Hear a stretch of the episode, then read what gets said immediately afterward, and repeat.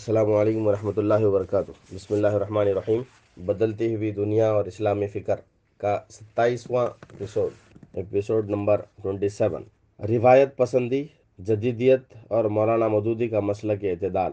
بیسویں صدی میں اہل اسلام کے سامنے ایک اہم سوال، جدیدیت، ماڈرنزم اور اس کے مظاہر کے سلسلے میں صحیح اسلامی رویہ کا سوال تھا۔ جدیدیت ان فکری اور عملی رجحانات کو کہتے ہیں۔ جو یورپ کے نشات ثانیہ کے زمانے میں بالخصوص یورپ میں ظاہر ہوئے، لیکن بالعموم ان تمام معاشروں کے اشراف، ایلیٹس کو متاثر کیا، جو پوری ممالک کی کالونیاں آباد تھیں۔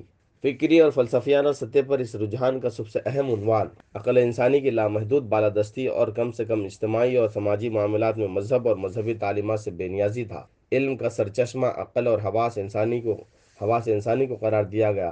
اور کہا گیا کہ صرف وہی چیز حق ہے جو عقل اور تجربے کی کسوٹی پر کھری اترے۔ اس کے علاوہ آزادی، مساوات، مرد و زن، نسائیت، جمہوریت، آزاد بازار اور مارکسسٹ کے تصورات بھی اسی جدیدیت سے ابھرے۔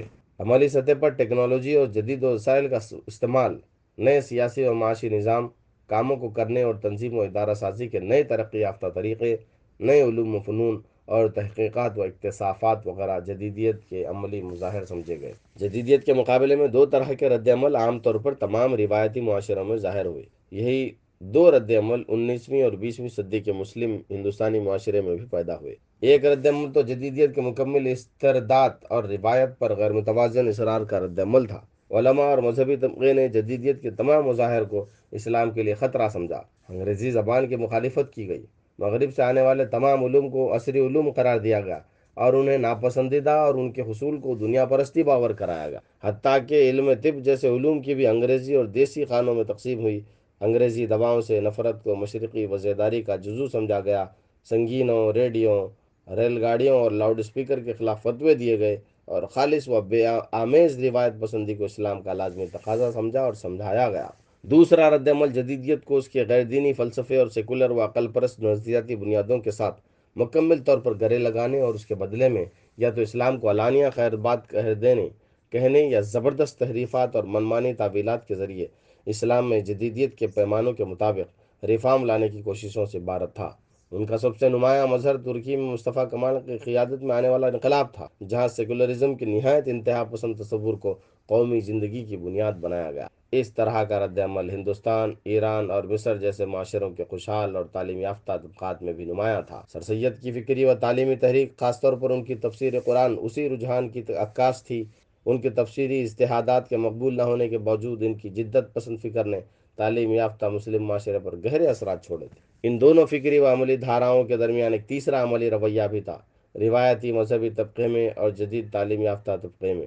دونوں جگہ ایسے لوگ بھی تھے جنہوں نے جدید و قدیم کا ایک عملیت پسند لیکن غیر فطری مرکب تیار کر لیا تھا۔ ان لوگوں نے رسوم و رواج، عبادات اور معاشرت کے بہت سے اجزاء میں قدیم روایت کو سختی سے تھام رکھا تھا۔ ان معاملات میں ان کے طرز عمل میں اور روایت پسند طبقے کے طرز عمل میں کوئی فرق نہیں تھا۔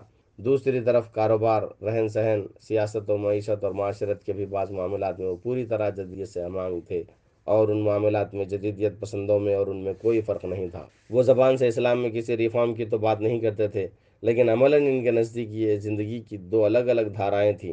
ان کے سیدھے ہاتھ میں قرآن تھا اور بائیں ہاتھ میں جدید فلسفہ اور ان دونوں ہاتھوں کو ایک دوسرے سے بالکل الگ رکھا ہوا تھا۔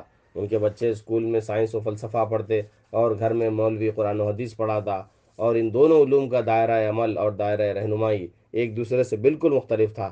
واقعہ یہ ہے کہ عام مسلمانوں کی بڑی آبادی اسی رجحان کے زیر سایہ تھی۔ ان حالات میں مولانا مدودی نے دونوں انتہاؤں کے بیچ اسلام کے مسئلہ کے اعتدال کو نہایت مستحکم دلائل کے ساتھ پیش کیا اور جدیدیت کی تئیں ایک ایسے متوازن رد عمل کی تشکیل کی جس میں بدلتے زمانے کا ساتھ دینے کی بھرپور صلاحیت۔ اور اسلام سے نہ صرف یہ کہ کسی قسم کا انحراف نہیں تھا، بلکہ اسلامی بنیادوں سے اور زیادہ گہری مستحکم، شعوری اور اٹوٹ وابستگی اس رد عمل کی نمایاں خصوصیات تھیں۔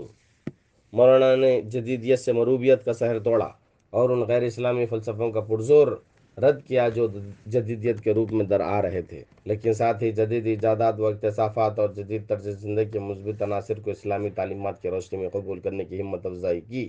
لیکن انہوں نے اس رویے کی بھی حوصلہ شکنی کی۔ کہ اسلام کے مکمل تصور زندگی اور اس کی اصلی اصل نظریاتی بنیادوں سے صرف نظر کر کے جدید و قدیم کا کوئی غیر فطری مرکب تیار کیا جائے۔ مولانا مودودی کا منفرد کارنامہ یہ ہے کہ انہوں نے بڑی شرح و بسط کے ساتھ اسلامی نظامی زندگی کا مکمل خاکہ ایک ناقابل تقسیم وحدت کے طور پر پیش کیا اور اسی خاکے کے مطابعت میں اور اس کے دائرے میں جدیدت جدیدیت کے مثبت عناصر سے استفادہ کا سلیقہ سکھایا۔ واقعہ یہ ہے کہ یہ مولانا کے نمایاں کارناموں اور ہمارے عہد پر ان کے اہم ترین احسانات میں سے ایک ہے۔ آج پھر وہی صورتحال دوبارہ مسلم معاشرے میں نمودار ہو رہی ہے۔ مغربی فکر و فلسفہ اور اس سے زیادہ مغربی تہذیب اور طرز زندگی پھر ایک بار پوری شدت کے ساتھ اسلام اور اسلامی معاشروں پر حمل، حملہ آور ہے اور اس کے رد عمل میں وہی دو طرح کے رجحانات مسلم معاشروں میں ظاہر ہو رہے ہیں۔ ان حالات میں مسلک اعتدال اور معتدل اسلامی رد عمل کی خصوصیات کا شعور نوجوانوں کے اندر اچھی طرح پیدا کرنا ضروری ہے۔ قدامت پسندی اور مولانا مودودی۔ مولانا مودودی کا معتدل مسلک یہ تھا کہ جدیدیت کے اچھے پہلوؤں میں اسلامی روح کو کار فرما بنایا جائے اور پھر ان سے بھرپور استفادہ کیا اور اس کے غیر اسلامی اجزاء اور فلسفوں سے اجتناب بھی نہیں بلکہ پوری قوت سے ان کا رد اور ابطال کیا جائے۔ مولانا نے جدیدیت کی مخالفت کے نام پر غیر فطری قدامت پسندی کی سخت مخالفت۔ مدینہ طیبہ سے مماثلت پیدا کرنے کا کہیں یہ مفہوم نہ سمجھ لیا جائے کہ ہم ظاہری اشکال میں مماثلت پیدا کرنا چاہتے اور دنیا اس وقت تمدن کے جس مرتبے پر ہے، اس سے رجت کر کے اس تمدنی مرتبے پر واپس جانے کی خواہش مند ہے، جو عرب میں ساڑھے تیرہ سو برس پہلے تھا۔ اتباع رسول کا یہ مفہوم ہی سرے سے غلط ہے۔ اور اکثر دیندار لوگ غلطی سے اس کا یہی مفہوم لیتے ہیں۔ ان کے نزدیک سلف صالح کی پیروی اس کا نام ہے کہ جیسا لباس وہ پہنتے تھے، ویسا ہی ہم بھی پہنیں۔ جس قسم کے کھانے وہ کھاتے تھے، اسی قسم کے کھانے ہم بھی کھائیں۔ جیسا طرز معاشرت ان کے گھروں میں تھا وہی نہ وہی طرز معاشرت ہمارے گھروں میں بھی ہو۔ تمدن اور حضارت کی جو حالت ان کے عہد میں تھی، اس کو ہم بالکل متبحر فوشلائزڈ صورت میں قیامت تک باقی رکھنے کی کوشش کریں۔ اتباع کا یہ تصور جو دور نہداد کی کئی صدیوں سے دیندار مسلمانوں کے دماغوں پر مسلط ہو رہا ہے، مسلط رہا ہے، در حقیقت روح اسلام کے بالکل منافی ہے۔ اسلام کی یہ تعلیم ہرگز نہیں ہے کہ ہم جیتے جاگتے آثار قدیمہ بن کر رہیں اور اپنی زندگی کو قدیم تمدن کا ایک تاریخی ڈرامہ بنائے رہیں۔ جدیدیت کے مثبت عناصر کے بارے میں مولانا مدودی کے موقف کو سمجھنے کے لیے امام مہدی سے متعلق ان کے خیالات سے واقفیت مفید ہوگی۔ امام مہدی آنے والے ادوار میں مسلمانوں کے ایک ایک مثالی قائد ہوں گے۔ چنانچہ ان کی خصوصیات ایک مثالی مسلم رہنما کی خصوصیات ہیں۔ مہدی کا جو تصور انہوں نے پیش کیا، وہ ایک ایسے قائد کا تصور تھا جو اسلام کی بنیادوں سے نہ صرف مضبوطی سے وابستہ ہوگا، بلکہ اسلام کے احیاء کا مشن ہی اس کا اصل مشن ہوگا۔ اور اس کے باوجود وہ اپنے علم، صلاحیت، وسائل و ذرائع کے استعمال پر قدرت اور عصری تقاضوں سے ہم آہنگی کے اعتبار سے ایک جدید ترین قائد ہوگا۔ میرا اندازہ یہ ہے کہ آنے والا امام مہدی اپنے زمانے میں بالکل جدید ترین طرز کا لیڈر ہوگا۔ وقت کے تمام علوم میں جدیدہ پر اس کو مستحدانہ بصیرت ہوگی۔ زندگی کے سارے مسائل مسائل مہمہ کو وہ خوب سمجھتا ہوگا۔ عقلی و ذہنی ریاضت، سیاسی تدبر اور جنگی مہارت کے اعتبار سے وہ تمام دنیا پر اپنا سکہ جما دے گا۔ اور اپنے عہد کے تمام جدیدوں سے بڑھ کر جدید ثابت ہوگا۔ مجھے اندیشہ ہے کہ اس کی جدتوں کے خلاف مولوی اور صوفی صاحبان ہی سب سے زیادہ شورش بھی با کریں گے۔ بلاخر وہ جاہلی اقتدار کو الٹ کر پھینک دے گا اور ایک ایسا زبردست اسلامی اسٹیٹ قائم کرے گا جس میں ایک طرف اسلام کی پوری روح کار فرما ہوگی اور دوسری طرف سائنٹیفک ترقی اوج کمال پر پہنچ جائے گی۔ ترجیحات کا شعور۔ مولانا مدودی کے معتدل رد عمل کی ایک اہم خصوصیت یہ تھی کہ انہوں نے جدیدیت کے سلسلے میں رد عمل کی ترجیحات کا شعور پیدا کیا۔ انہوں نے دلائل کے ساتھ واضح کیا کہ جدیدیت کی اصل فتنہ سامانی، لباس اور دیگر بیرونی مظاہر میں مظاہر میں نہیں ہے بلکہ اس کے فکر و فلسفہ میں پوشیدہ ہے ایک طرف ان کے ہاں جزیات شرح کا یہ اہتمام ہے کہ داڑھی ایک خاص مقدار سے کچھ کم بھی ہو تو فسق کا فیصلہ نافذ کر دیا جاتا ہے۔ پائنچا ٹکنے سے ذرا نیچے ہو جائے تو جہنم کی وہی سنا دی جاتی ہے۔ لیکن دوسری طرف دین کے اصول و کلیات سے ان کی غفلت اس حد کو پہنچی ہوئی ہے کہ مسلمانوں کی پوری زندگی کا مدار انہوں نے رخصتوں اور سیاسی مصلحتوں پر رکھ دیا ہے۔ مقامات دین کی صحیح سے گریز کی بے شمار رہیں راہیں انہوں نے نکال رکھی ہیں۔ یہ جدید مغربی فکر و فلسفہ ہے جو اسلامی تہذیب کے لیے اصل چیلنج کی حیثیت رکھتا ہے۔ یہی وہ فلسفہ اور سائنس ہے جس نے مغربی تہذیب کو پیدا کیا ہے۔ اس میں نہ کسی عالم و قدیر خدا کے خوف کی گنجائش ہے، نہ نبوت اور وہی الہی کی ہدایت کا کوئی وزن۔ نہ موت کے بعد کسی کے خوف کی گنجائش ہے، نہ موت کے بعد کسی دوسری زندگی کا تصور، نہ حیات دنیا کے اعمال پر محاسبے کا کوئی کھٹکا، نہ انسان کی ذاتی ذمہ داری کا کوئی سوال، نہ زندگی کے حیوانی مقاصد سے بالا تر کسی مقصد اور کسی نظب العین کا کوئی امکان۔ یہ خالص مادی تہذیب ہے۔ اس کا نظریہ اسلام کے نظریے کی بالکل ضد ہے۔ اس کا راستہ اس راستے کی عین مخالفت سے، مخالف سمت واقع ہے جو اسلام نے اختیار کیا ہے۔ گویا اسلام اور مغربی تہذیب دو ایسی کشتیاں ہیں جو بالکل مخالف سمت میں سفر کر رہی ہیں۔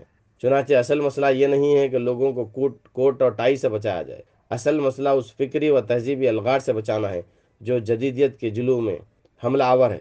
اور اس کے لیے جامد روایت پسندی اور جدیدیت کی اندھی تقلید دونوں رویے محلک ہیں۔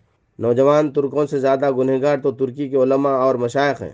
ان، انہی کے جمود نے ایک مجاہد قوم کو جو پانچ سو برس سے تن تنہا اسلام کے لیے سینہ سپر تھی اسلامیت سے فرنگیت کی طرف ڈھکیلا ہے اور اندیشہ ہے کہ ایسے ہی جامدین دوسری مسلمان قوموں کو بھی ایک روز اسی جانب ڈھکیل کر رہیں گے۔